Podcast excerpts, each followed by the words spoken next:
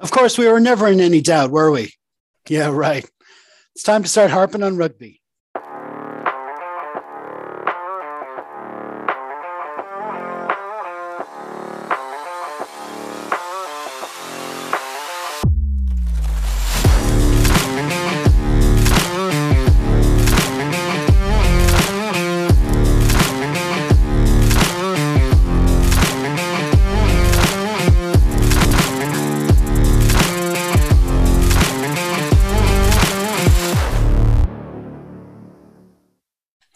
To Harping on Rugby. My name is Jeff Pagano, and once again, I've been joined by my fellow fans to harp on what's going on with Leinster, Ireland, and the wider rugby world. First up, joining me this week is someone back for more punishment after doing the preview show. He's earning cap number 35. It's Neil Keego Keegan. Welcome back, sir. How are we? I've seen you more than I've seen my wife in the last three days. uh, so here we go again. We'll say nothing about that. Okay. and also here making his 22nd appearance. Hello to Mr. Tom Coleman. Evening, Jeff. Evening, Keego. Right, gents, before we get to our main topic of discussion, we're just going to start with a feature we call the front five. Our focus is on Leinster and Ireland, but we also like to harp on the wider rugby world. So we picked out five eye catching, egg chasing stories from around the rugby sphere so we can offer a few quick thoughts. We're going to start with yourself, Tom. Uh, this is from sportsjoe.ie. It's by Pat McCarry. And the headline it reads uh, Andy Farrell names exciting Ireland squad for November internationals. Yeah, it's like getting into that time of year. It's uh, the, the dark autumn nights coming back in November. Uh, we've three big games against one against the world champions, which is really the key game, and it's first up. Um, and obviously, Fiji then squeezed in the middle of playing Australia in the last game. Uh, it's an interesting squad that um, that Farrell has named. I think the emerging Ireland squad, he's named it sort of dual squad with sort of backup in the A, so so that continuation. He probably he sees this as a way forward between now and the World Cup about giving his squad some depth and keeping a lot of guys interested and motivated, and uh, guys who've played well down in down in the South Africa, like Nash and Cian Prendergast, have gone into the squad, which is good to see. Uh, Baloucoune had a good outing down there. He's back in. So the big news is Stockdale is back in, back in from a long injury. Uh, I know he made a half appearance against us up in uh, in Belfast, and then other guys who who really played well um, with Ireland and New Zealand, like Kieran Treadwell and and etc. You know, Timoney as well in the in the Māori games. They're they're at it. They're still there. So yeah, I think it's a good squad, and I think he's used uh, some of the performances out of the emerging Ireland games uh, well as well, where he's brought some players in from you know like um, Crowley from Munster and Ahern and kept them involved as well so the gap isn't too big. They can step up. So yeah, it's I like the way he's doing it. Is something new, and we have to try something new. Uh, our our quarterfinal World Cup things hangs hangs over us like so. We will. Yeah, he has to mix it up, and he's done well this time. I think. I think he's picked an interesting squad on it. Yeah, it's a very interesting series uh, coming up in November. Like especially with that first game. I mean, uh, first ranked in the world against the reigning world champions. You can't really get much better than that, and uh, be a real test of where a squad is. You know, after the successes in New Zealand and everything. So look forward to that. And we're going to be given, of course, the full harp and treatment. Um, as well as our regular Leinster fan contributors, we're going to have some fans from other provinces as well. But um, yeah, we'll, we'll be look forward to talking about that. Okay, so now this article is for you, Keego. Um, this is from Pundit Arena and it's by Eoin Harte. And the headline reads uh, Tadhg Furlong admits it breaks his heart to see Munster jerseys at his local club. You mentioned this in the preview show. I just wanted to give you a chance to expand on it a bit. Yeah, I, I, I actually do enjoy seeing things like this because it, it, shows that our, our team, and I'm sure it's the same for them, um, they're human beings. Uh, you know, we, we kind of see them as these kind of higher the normal people, but they are normal people. We see them in the coffee shop. And I can only imagine what it's like for Tadhg Furlong to be sitting there having his coffee or going to school and dropping his kids off and seeing Munster jerseys when he's there knocking his you know what's in for the blue jersey. Um, so I really like seeing this type of thing. Um, obviously, there's he didn't phrase it in a bad way. He didn't phrase it in any sort of um, stupid way. He just said it annoys him, and I think that's a good thing for for Leinster to still be annoyed at the sight of a Munster jersey. Um, you know, this rivalry isn't really. Again, I'm always starting fights when I'm talking to you. This rivalry isn't really a rivalry anymore. but it's good to see that it's still still rankles with the guys a wee bit when they see a red jersey about it. It's a ghost of the the kind of 90s and noughties that that still sticks around. And I, w- I was quite happy to to hear Furlong say that, say that it winds him up, say that it annoys him, and then he can bring that onto the pitch, which I think is is, is really important. Now, next up, we're going to go to yourself, Tom. Uh, this article is from the Times, the uh, over in England, and it's from uh, Will Kelleher and Alex Lowe. And the headline reads: uh, Gallagher Premiership clubs struggling to reach agreement over fixture chaos. Yeah, this is obviously a continuation of the sad story about Wasps and Worcester both having to leave the league, uh, gone into administration and pulled out all fixtures. Um, like on from a rugby point of view, the, the, amount of jobs that's been lost between A teams and women's teams and staff, it's it's just terrible news for everyone involved. You know, for both clubs, it doesn't matter how uh, successful one or the other is, even if um, even if people think Wasps deserve to stay around more than Worcester. Um, obviously, it's created some big holes in the Premiership fixture list. I think Leicester have no fixture until the 11th of November. They had a bye week either side of playing supposed to be play Wasp and Worcester. And I think Newcastle have no game at the moment from the end of March till the first week of May. Yeah, Gloucester so, got hit with that as well. Gloucester as well. They so, had a bye uh, week as well. Yeah, yeah. They had a bye week. So, yeah, um, there's talk of a 10 team league. And the big issue, of course, the reason these teams are in are, are, are suffering is, is, is obviously financial and both of these loss of home fixtures for for all the teams is like a 500k gap in in revenue for for losing those two home games. So yeah, there's a long way to go before the whole thing is rectified. There's all sorts of stuff rumored around about central contracts, and everyone's chirping in, you know, whether it be Baxter or Exeter saying he's not, you know, how they're going to afford that.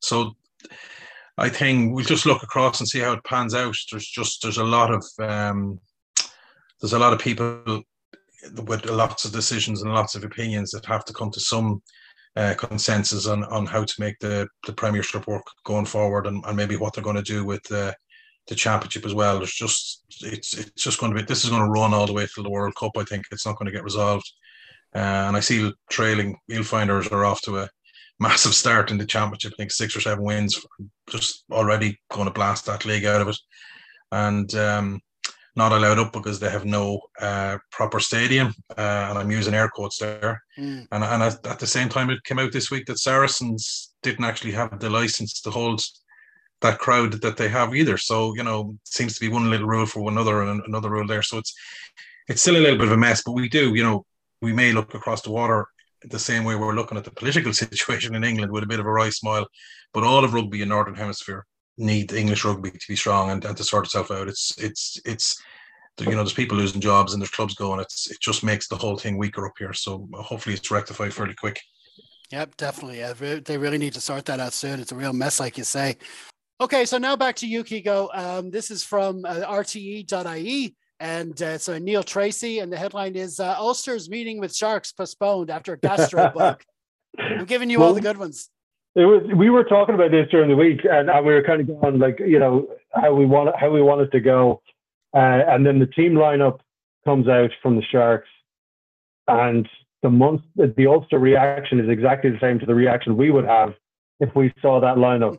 We just shit ourselves. So uh, you know, it, it, does write itself. Um, although I, I, I do think that there's something there for Ulster to go and try to take a scalp in South Africa. It's a big thing for them to do. Uh, I'm not saying they would have done it this weekend, but they had a shot at it. Uh, and the food is dodgy and it just wasn't meant to be. Uh, but the problem now is where they're going to put that in the calendar. What space do we have, you know? Uh, but yeah, they had the same reaction that we would have had if we were reading that team sheet when it came yeah. out. And it was weird that it affected two teams going over affected the Glasgow Warriors as well. So they must have been um, they must have been eating from the same buffet, uh, whatever was going on. But uh, it was just uh, it was a bizarre thing, and like you say, yeah, it's made it really awkward. I mean, not only from the calendar, but just travel wise. I mean, they they done the traveling, and now they got to go do it again. So uh, it's a lot of a mess. And we thought we were we thought we were done with all this with all the COVID cancellations from years gone by, but uh, we'll we'll see what happens anyway because that's a that is a big match. They're they're two of our biggest contenders for the league this year, you know. So we'll see what happens. Yeah, unless they they end up making it a nil all draw, I'm quite happy with oh, that. Don't, yeah, don't it's, it's, let's not start with those that nil all draw and 28, 28 nil results and all that crack again. Please, God, no. Okay, so on to our last um, uh, front five article this week. Um, you should know a lot about this one, Tom, seeing as it looks like you wrote it. Um, this is from the Wales Online. It's from a Tom Coleman, uh, not not the same Tom I'm, Coleman, I'm assuming. Uh, but the headline reads: uh, Connacht 36, Scarlets 14. Leigh Halfpenny puts pulls out as Welsh side slip to convincing defeat following disappointing second half. I think I would get a lot of enjoyment in my life on Twitter if I did actually write for Wales Online. I think, I think, I'd be hounded off. I'd be hounded off Twitter a long time ago. Fishing, fishing for uh, a living. Yeah, yeah, absolutely. I look, Connacht go back to winning ways. Uh, Scarlets are still having a bit of a disastrous season. Uh, anytime I've seen them, they've looked the right mess. Uh, and this was one of these games where um, before Connacht might have slipped up and lost this game, but they were fairly ruthless against a fairly disorganised uh, Scarlets team. There could have been a couple of red cards in that game. I think there was three yellows. I think two of them at least should have seen red. There was, you know, uh, I think it was Boyle ended up with, with a Scarlets guy landing on his neck, and there was an awful swinging arm tackle on one of the on I think it was Blade, the Connacht nine. Um, but look, the most important thing, I, th- I think overall as well, I never go. I hate going on about officials. I think they're the officials on that match didn't have a great night. Uh, I think even Connacht's first try, Murray didn't even look like it was grounded. Um, but Mack Hansen, on more positive news, he got back to getting a couple of tries, and Connacht looked very good, very strong going forward. Jack Aungier scored a try, and they got another penalty try. So that doesn't augur well for Scarlets on their next opposition, which is against us. If they're having issues in that area against Connacht, and we have to see obviously what sort of team Leinster will will send to Scarlets um, given the autumn internationals. But um, yeah, no, good win for Connacht. They needed to needed to bounce back after missing out on the losing bonus point in Galway against us. And um, yeah, you know, back to win aways. That's what they need at the moment. They just need a run of wins after a really difficult start to the league. Yep, they're definitely a good good win for them in front of their home crowds uh, as well. Yeah, definitely, def- definitely a good result. Gets them moving back up from towards the bottom of the table. Right, so that's it for the front five. As always, you find all those links in the program notes.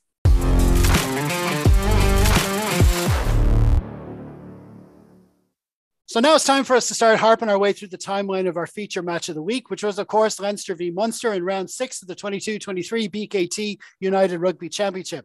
As always, our match wrap pods are brought to you by the Irish Rugby Store. It was a 5:15 p.m. start on Saturday at the Aviva Stadium. The conditions were nigh on perfect to kick off. Uh, on our Harpin preview show, myself and Keego both predicted Leinster wins. And while we were close with our margins, I'm not sure we expected it to play out the way it did. Now there was a late change uh, just before kickoff as Tadhg Furlong was taken out of the lineup for what was called a minor ankle injury. I hope that's I hope it uh, is is very minor uh, for all the big matches we've got coming up. But uh, before we get to the action um, one of the main purposes of this site is to talk about um, uh, the experience of Leinster fans, not just the action on the pitch. So, um, Keego, um, you, you, know, you were there. We were all at the match, but uh, Keego, just want to give you start us off by just giving us a sense of the atmosphere and uh, what, what it was like, uh, you know, for the crowd on the day and what, what how the day was for you. It was. I, I haven't had that much fun on a train journey to a match in a long time it was uh, I, I, tried to get in early, met the old man on the train, and it was jam packed, blue everywhere. A little bit of red, to be fair, as well. Uh, but the atmosphere was fantastic going in. It's probably the best atmosphere I've had on a train in a long time. Good banter, back and forth. Munster well up for a bit of crack on the train, uh, and then getting to the stadium. I just love getting off at Lansdowne and just turning right and going down past the Lansdowne Rugby Club and going in, uh, going in on that side, the east side. Um, the pitch looks beautiful. The stadium is fantastic. Everyone is in great form. Um, no, it wasn't it wasn't sold out, so a lot of the bars weren't open, which isn't a bad thing. Um, we got we got to our seats pretty quickly, and uh, you know the same old problem kicked its head up. People arriving late. Um, you know, I know we all got stuff going on and things like that, but when you're paying that much for a ticket, get there on time because it's it's disrespectful to everybody else. When you're when you you know when when the old man and myself have to stand up with our dodgy knees every five minutes, it, there's no real excuse for it, you know. And then if you are late, be extra crack, be extra loud, be extra involved because if you're sitting there quietly on your phone after being late, you're going to get verbally assaulted by a bald man with a beard. Uh, but in terms of the general atmosphere, I enjoyed it. I, I, I, do wish we got a few more Munster up. Uh, there was a pocket of them to the left of us, but there was none in our row, none in our section, uh, which meant that it wasn't the usual back and forth. But the training was fantastic. The atmosphere was great. The stadium looks amazing. Uh, I do wish we changed our intro music. Whatever that intro music is now, I'm too old for it. I don't understand it. Like I, I watch Virginia Tech coming in to enter Sandman at least once a week, just Monday morning, get the blood moving. We need something like that again. But no, it was a great day. It was it was a great fun, great fun day.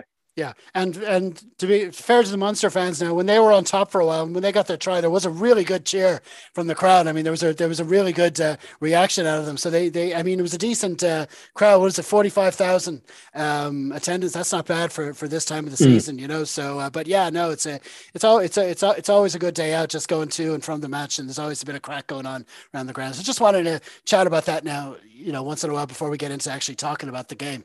So anyway, yeah. So getting to the kickoff, uh, Johnny Sexton took the kickoff uh, towards the south stand, and basically for the first quarter, Tom, we tended to pretty much dominate everything but the scoreboard, didn't we? Yeah. Just before I talk with the first fifteen minutes, I think uh, just on the crowd, which uh, Keego alluded to, I think we uh, can Leinster reclaim the hashtag main event after 45 and a half thousand, which is 500 more than Uí Chaoimh Hull. So um, yeah, we'll, we'll, we'll hold on to that title as the main event. Maybe we are still the big dogs in, in Irish rugby. Uh, but as look, as for the game itself, um, we spoke. We've spoken several times since the Quins uh, pre-match game about how quickly Leinster try and start off a restart, and you know we always try and get a bit of variance in it. And I think Leinster, and we spoke about that. You know that call that Leinster do when they're going to go at pace and go at go at speed. And I think that was evident literally from the kickoff. Leinster, a short little uh, uh, restart right down the middle, and immediately Munster were put under pressure. Um, it resulted in, in Penny, like after 30 seconds, having a turnover in Carbery. Um, and all of a sudden, you know, or Munster looked a bit straight away a bit under pressure. It ended up um, with uh, Jenkins getting held up uh, early on. Like there was only a minute on the clock at that stage, but that was after a, lot of pressure. A lot of pressure. Leinster were doing a lot of heavy carrying, and uh, Munster's defence was a, a, a, little bit. You know, while they scrambled well, um, they were having problems even in those early signs with the way Leinster's attack was going.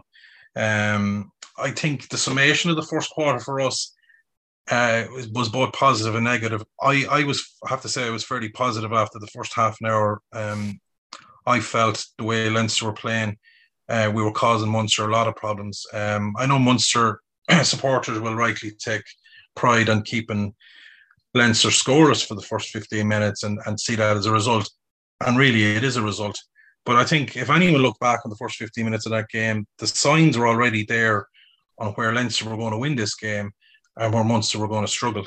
Um, and I think it was only for individual mistakes, not true. For me, there's a difference between for, uh, unforced errors and, and errors and uh, Leinster were guilty of silly, unforced errors. You know, uncharacteristically, Johnny dropped um, dropped dropped the ball out of his hands. There wasn't much pressure on him, and the two Sheehan lineouts that that they were just crooked throws. You know, they were going to the two. We spoke earlier on about different matches about Leinster maybe overcomplicating their, their lineout throws, and but that wasn't the case this time. They were they were going to the front to to Doris. Um, and maybe bar one where Thomas Ahern in the second half maybe jumped across, but I know Leinster got the ball anyway. Uh, if that was for the the the, the Dan Sheehan try, um, it was to me it was just it was just a crooked throw. You know, people can go on about um, the combination of who's lifting at the time, and you know they were just not straight. Simple as that. And so I would put that down to sort of unforced errors.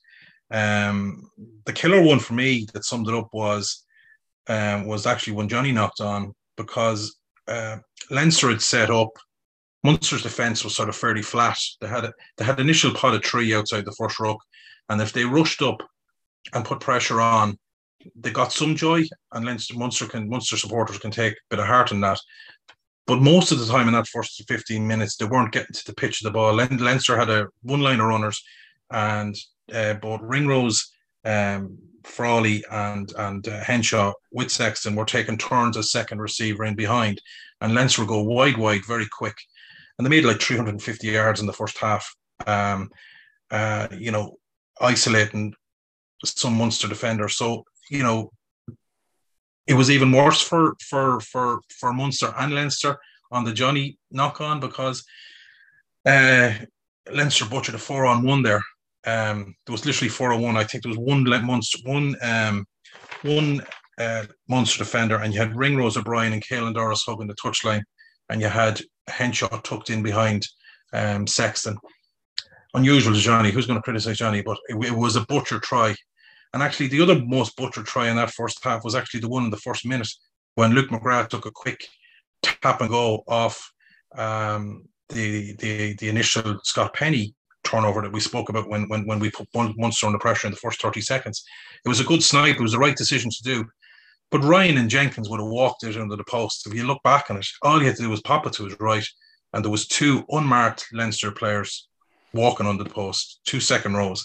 So for me, um, I know there was a lot of frustration, and you know, given the given who's playing in this game, nerves can set in. But for me, I I I thought Munster were struggling a bit with the way Leinster shape of defence was set up, and I think we were getting a lot of joy, and that showed in every stat apart from the scoreboard. So I was very much of the, the frame of thought if Leinster keep this going, it, the, the, tries will come. You know, the yeah. tries will come. I was pretty confident of that throughout the first half and throughout sort of 95% of the game. Yeah. Yeah, I mean there was a couple of missed penalty kicks as well. Both both sides, Sexton and uh, Carbery, missed very very kickable ones. Uh, they'll both be kicking themselves for that. But eventually, of course, Carbery did get one, and uh, that made it three 0 to Munster. And although we continue to press, it looked like we needed something unusual to happen for us to get back into it. And uh, while we were pressing in their 22, the TMO had to have a look at something that happened at a breakdown, Keego. Yeah, and and again, similar to the the Kleyn yellow, when you see it first and you see it in real time, it's a double red. It's get off the pitch, um, and I think this one is closer to a red than the Kleyn one. Um, so so uh, Knox is trying to clear it out, and it's on first viewing, he's charging in shoulder to head. Uh, I think what kept him on the pitch was uh, whether it was a legitimate attempt or it was the physics of the situation. His right arm was trying to wrap.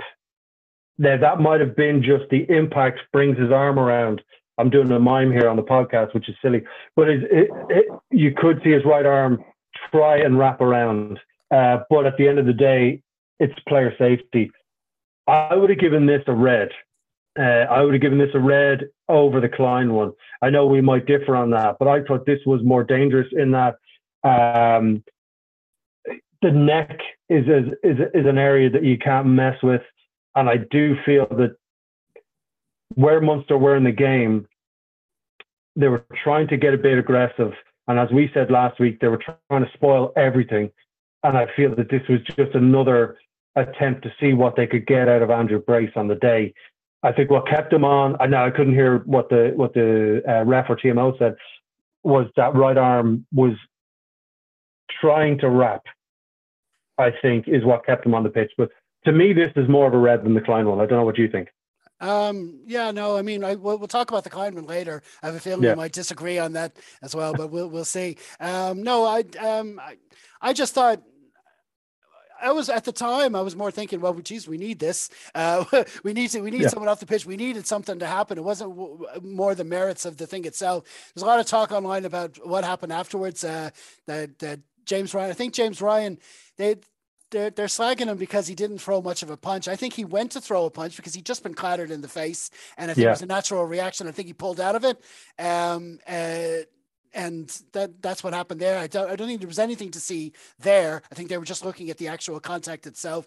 It was just a it was just a clumsy clean out where, and uh, he wasn't looking where he was going. And uh, like I usually say, you do have to own the consequences of what happens. Yeah. And if you catch someone like that, you're you're putting yourself in that situation. But it was what we needed at that time anyway. Whatever whatever about the the ins and outs of what actually happened. Right. So when that was sorted out, that was a penalty. And uh, one of Leinster's successes, I thought, on the day was in decision making and what to do with penalties. You have all these different options, and um, whether it's kickable to go for the po- go for the corner, to uh, take a tap and go, or to you know go for a scrum and um, the uh, the this penalty was kickable, and uh, you know we had gone to the corner a couple of times. We you know we could have done that, but we went for something else, Tom, didn't we? Yeah, uh, Johnny or, or, or, the leadership group in the in the pack called for a scrum. Um, obviously, at this stage, uh, as you as as Keego and yourself had mentioned, Knox had gone off for a yellow. Kilcoyne came on to the Loosehead side, and Jeremy Loughman went back over to the tight head side. I think Jeremy Loughman is one of those players, and he's in the Irish squad, can hold us in, under difficult circumstances. I think he did quite well. He, he played, I think, 40 minutes at Loosehead and 30 minutes or 20 minutes at tight head. So when we actually when we took that scrum, he actually did quite well. There was a bit of pressure on the scrum from Munster. Munster's initial shove was good, but it just didn't finish it off. Henshaw had a massive carry then in the middle of the field off that scrum, and then Kleyn fell off. Kleyn, getting his pronunciation right, mm. Jean Kleyn. He he fell off uh, Doris way far too easy. It was you know he lo- looked a very looked very uh, late you know tired tackle even in the early days, uh, early parts of this game, and then all of a sudden, I think it was Dan Goggin, uh, Jack O'Donoghue, and Rory Scannell were were together uh, facing off against uh, Scott Penny from you know who was carrying. But when you've got Healy, Alaalatoa, and Deegan against basically Munster centres, there were only going to be one result here, as in they just pile drive Scott Penny over. And that whole moniker of death and taxes that, that Scott has got over the last couple of years and a penny try, you know, he got on the scoreboard again. And and um, I think we've we've spoken offline about how well um, Scott Penny's put himself into the into the equation. He's the sort of fellow that if if, if uh, Josh Van der Flier is injured with Leinster, he'll definitely do a job at the highest level for us. Um, and he worked well with Caelan Doris um, all day. So yeah, crack and try. The right, as you say, it was the right decision was made at the time. Uh, even though I think Munster did okay in the scrum initially, um, just was too too much power coming through from from our forwards that and Munster's trying to scramble across the defend. I mean, we obviously we needed the score at that time, but they just they had the confidence to make the right decision. They had the confidence to go through with it, and uh, and like you say, Penny had the right support there to help get him over the line. So um, Sexton added the extras to put a seven three ahead, and although Carbery pulled three back, there was a graphic that showed that uh, at that stage we'd gained 285 meters to Munster's 52. So that really showed we should have been ahead by more. But now we all know that these occasions often produce a controversial moment. And when uh, Jamie Osborne got the ball in some broken play at midfield and chose to kick, ahead, we definitely got it, didn't we, Keego? 100%. And I think th- this was one of the first moments in the game where certainly everyone in the row I was in in the East Stand stood up because we could see a lot of space opening up behind that Munster line. You could see what he was thinking of doing you could see the execution coming. The kick hits, and it's it's it's a very cheeky kick. Um, initially, you go red card, off you go, Kleyn. First first viewing. Uh, for me, I thought he jumped late. Now again, this is from 100 meters away. I thought he jumped late, but I also understand that he has to jump. So I'm, I'm kind of going, well, you know, if you're looking at it as a neutral, he didn't take care of the opposing player. He had to challenge for the ball, but he made a bad decision as a professional player.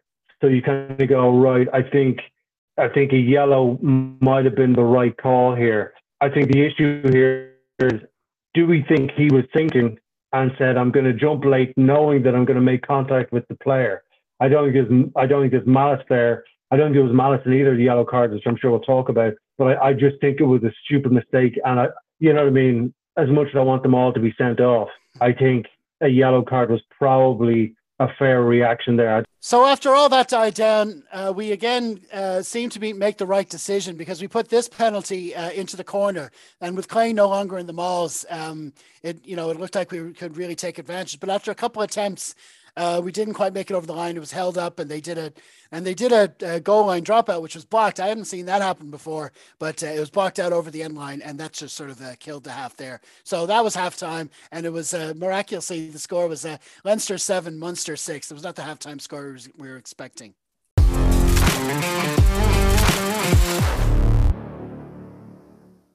So uh, during the halftime break, uh, it started to rain. This is a thing to be seems to be a theme for Leinster for Interpros this season, sort of raining mid match. Um, but uh, it actually it had actually stopped by the time we kicked off, but then started again later. The, so Munster t- uh, restarted. Now Carbery and Crowley between them tried a little sly little move at the kickoff. Um, the commentators were saying what a great idea it was, but in the in the end, it, they, they they kind of made a hash of it.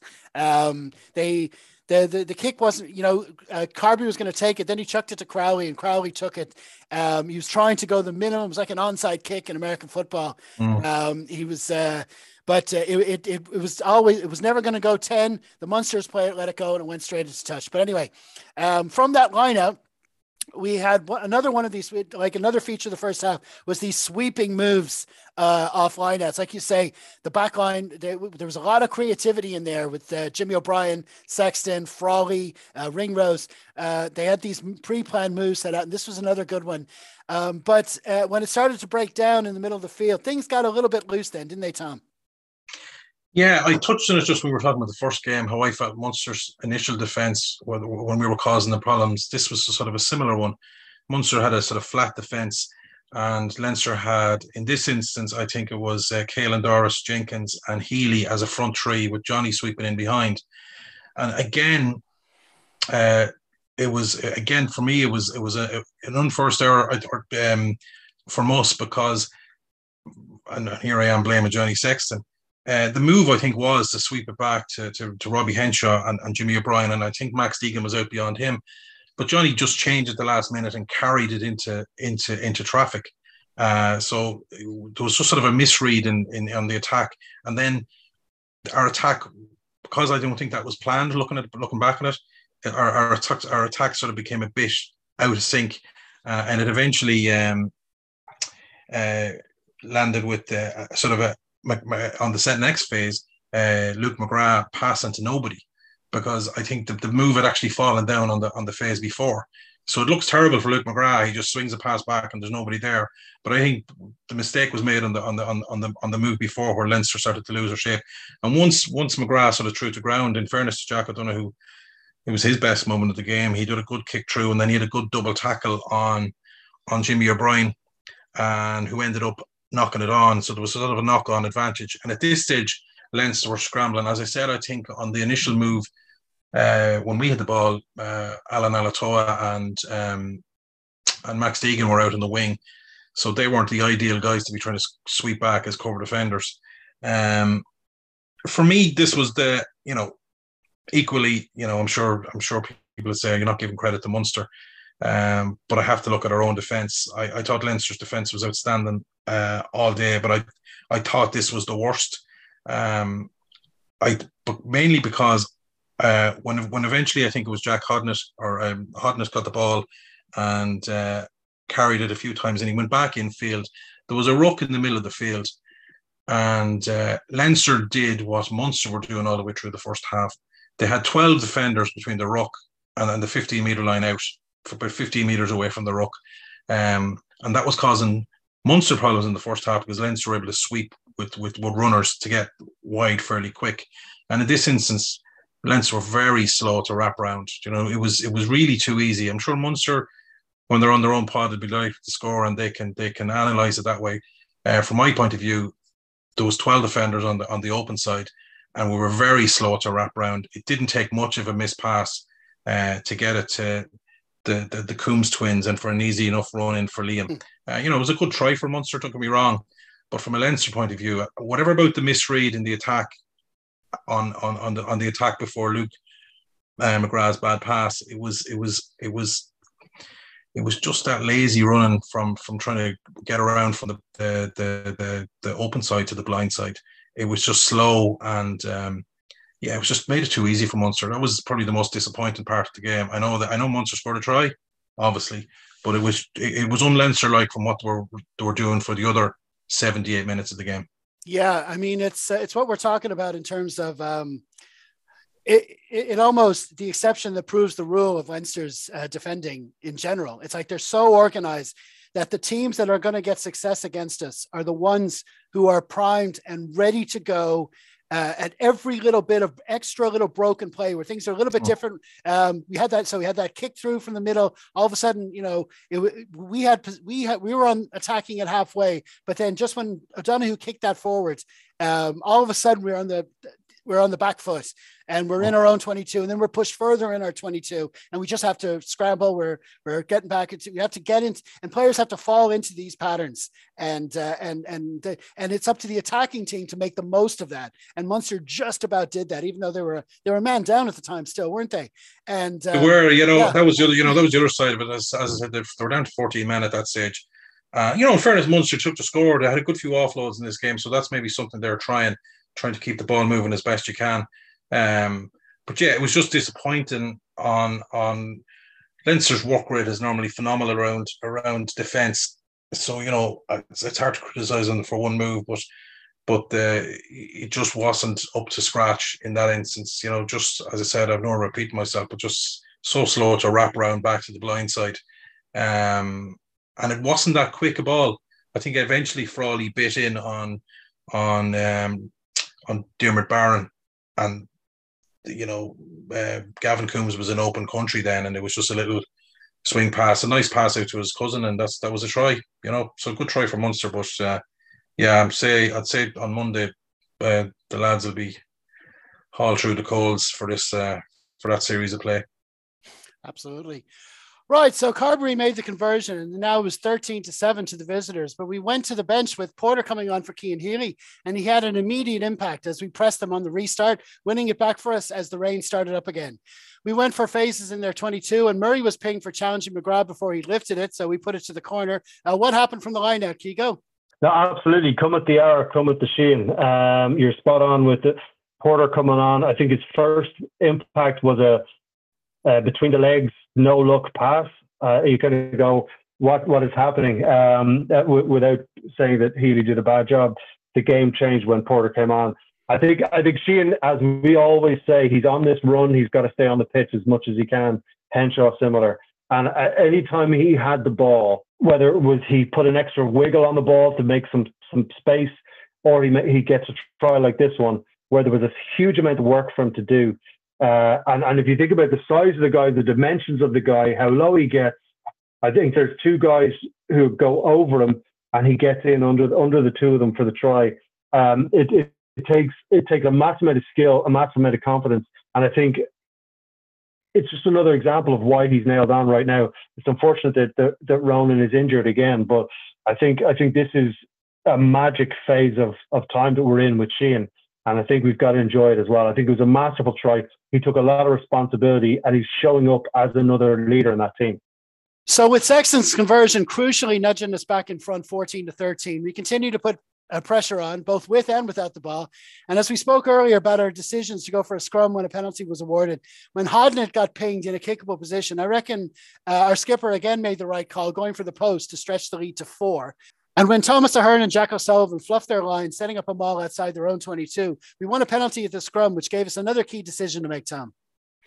Yeah, this time Johnny went for the line out. Uh, as I said in the, the, the first half analysis, I, I, thought the two line outs that we lost was just down to a simple um, crooked throw by Sheehan. You know, once we got that rectified, and uh, and just mentioning Sheehan, I think he's put in four or five 80 minute appearances now. I think he, you know, against the Sharks, uh, Connacht, Ulster, and um, and this, which is phenomenal for a modern day hooker. He is some engine. So just leaving that aside, but yeah, went for the went for the line out, and again we went to Doris and we formed them all, and uh, we were having success with them all. Once we were able to get them all, we were having success all day. It doesn't matter if it was in an attacking platform or in a defensive situation. We were trying to get uh, territory.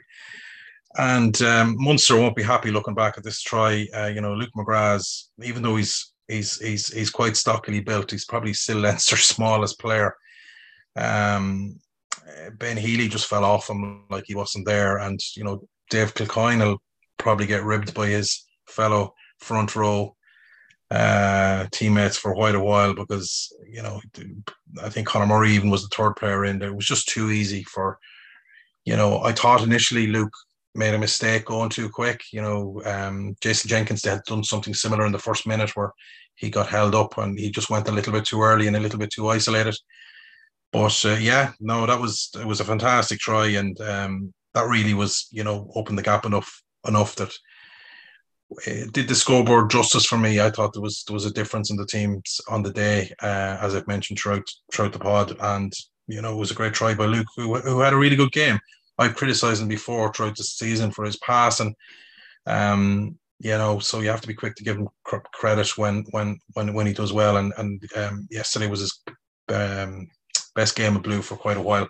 Yep, definitely. Because I mean, you know, the way Leinster are, are set, both Leinster and Ireland are set up. I mean, uh, Gibson Park is the perfect nine to have in there, and it's it's who we want. But Luke does offer a lot, and we forget that. And um, I think uh, you know, and when he took that quick tap at the start, I think he was trying to to bring that uh, sort of speed and tempo to to to our game by doing things like that. But you also saw things that that he did as well. I mean, he does that. Uh, he's really good at the trail line.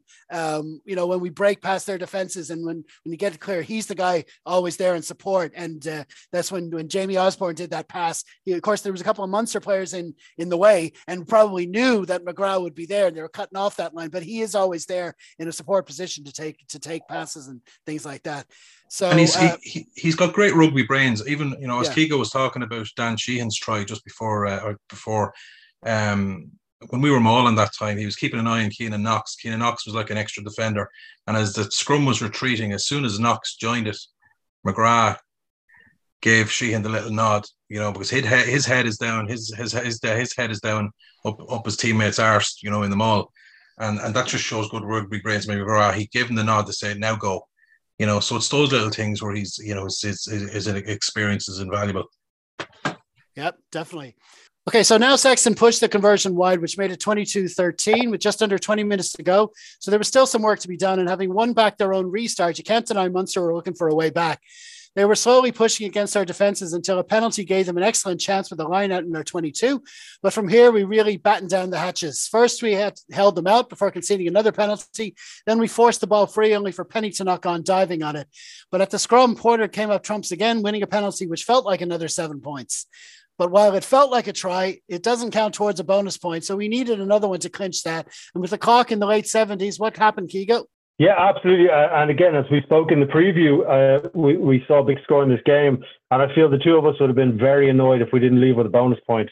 Um, and, and it was great. We've spoken about how the teams have been put together so far in the season where you see names that maybe you wouldn't see all the time. Um, Rob Russell is, is another one of those names, stepped up on the day, uh, steps up with a bonus point try, which I think was the least we should have gotten from the day. Um, but if you look at the job he did, in the minutes he was there, you wouldn't know if he had one cap or 100 caps. He was very comfortable. Um, you look at Osborne, you look at all the guys, very, very comfortable. But I think Rob Russell is a guy who uh, we needed, we really needed this bonus point. Um, and, uh, you know, again, without being disrespectful, that's the least that should have come out of this game. And he, he was able to make the work. He was able to do it. It took too long for us to get there. Uh, and there was a couple of penalties before that that I couldn't really explain uh, no one in the stadium could explain. But he steps up and he puts it away, and it was a really well taken try.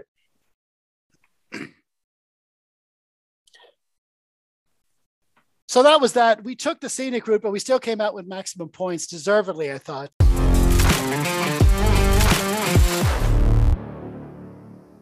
Okay, so uh, so so that wrapped up the match. Um, bef- uh, we're going to get to some full time takes from our readers and stuff later, but just lads, uh, do you guys have any final thoughts? Keego? I think Alatoa, that was probably one of his best games of blue so far. I think yeah, every any time he touched the ball, something happened, and and like I, I thought, I for me, I, I know uh, McGrath was man, man of the match, person of the match, player of the game. For me, it was him. I, I thought the work he did on Saturday was amazing, um, and I think it's it's great for him moving forward.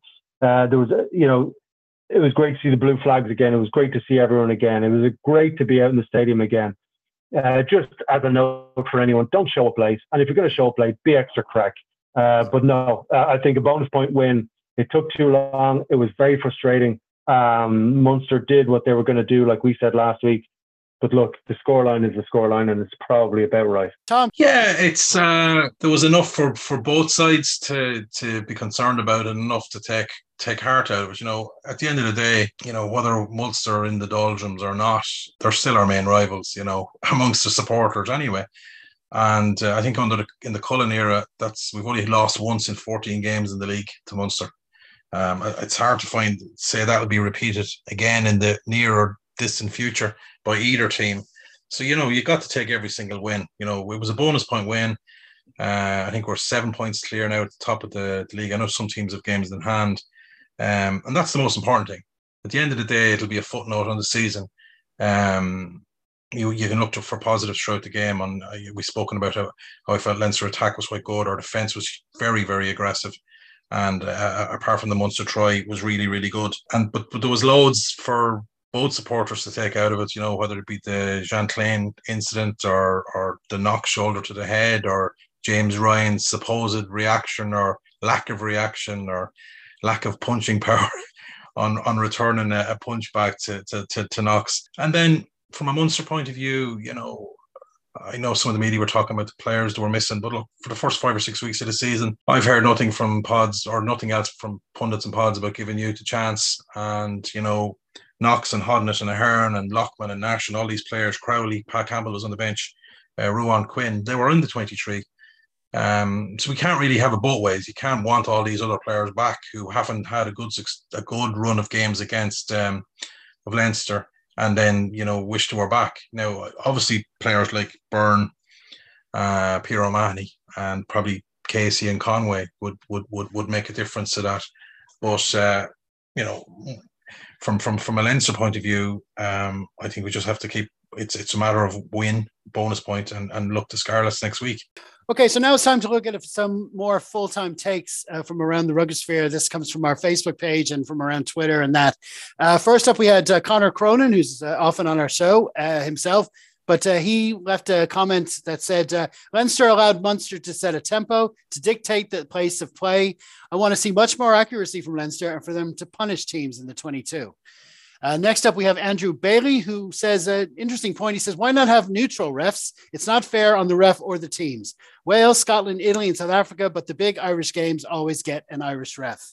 That's a good point. I made that point myself over the years. Uh, Andrew Potts said uh, Munster showed a bit of Leicester, as in Leicester Tigers, DNA, pragmatism, uh, always falling on the wrong side, always sort of slowing things down. Leinster were good except for scoring. Okay. Next, we have Chris McDonough, who said we, we butchered a few line breaks. Lowe or Dave Kearney would have had a try or two.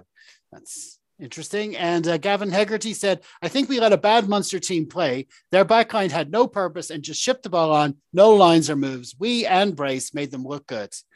And uh, over on the Twitter machine, we had uh, the Charge Down. That's another great uh, Leinster podcast.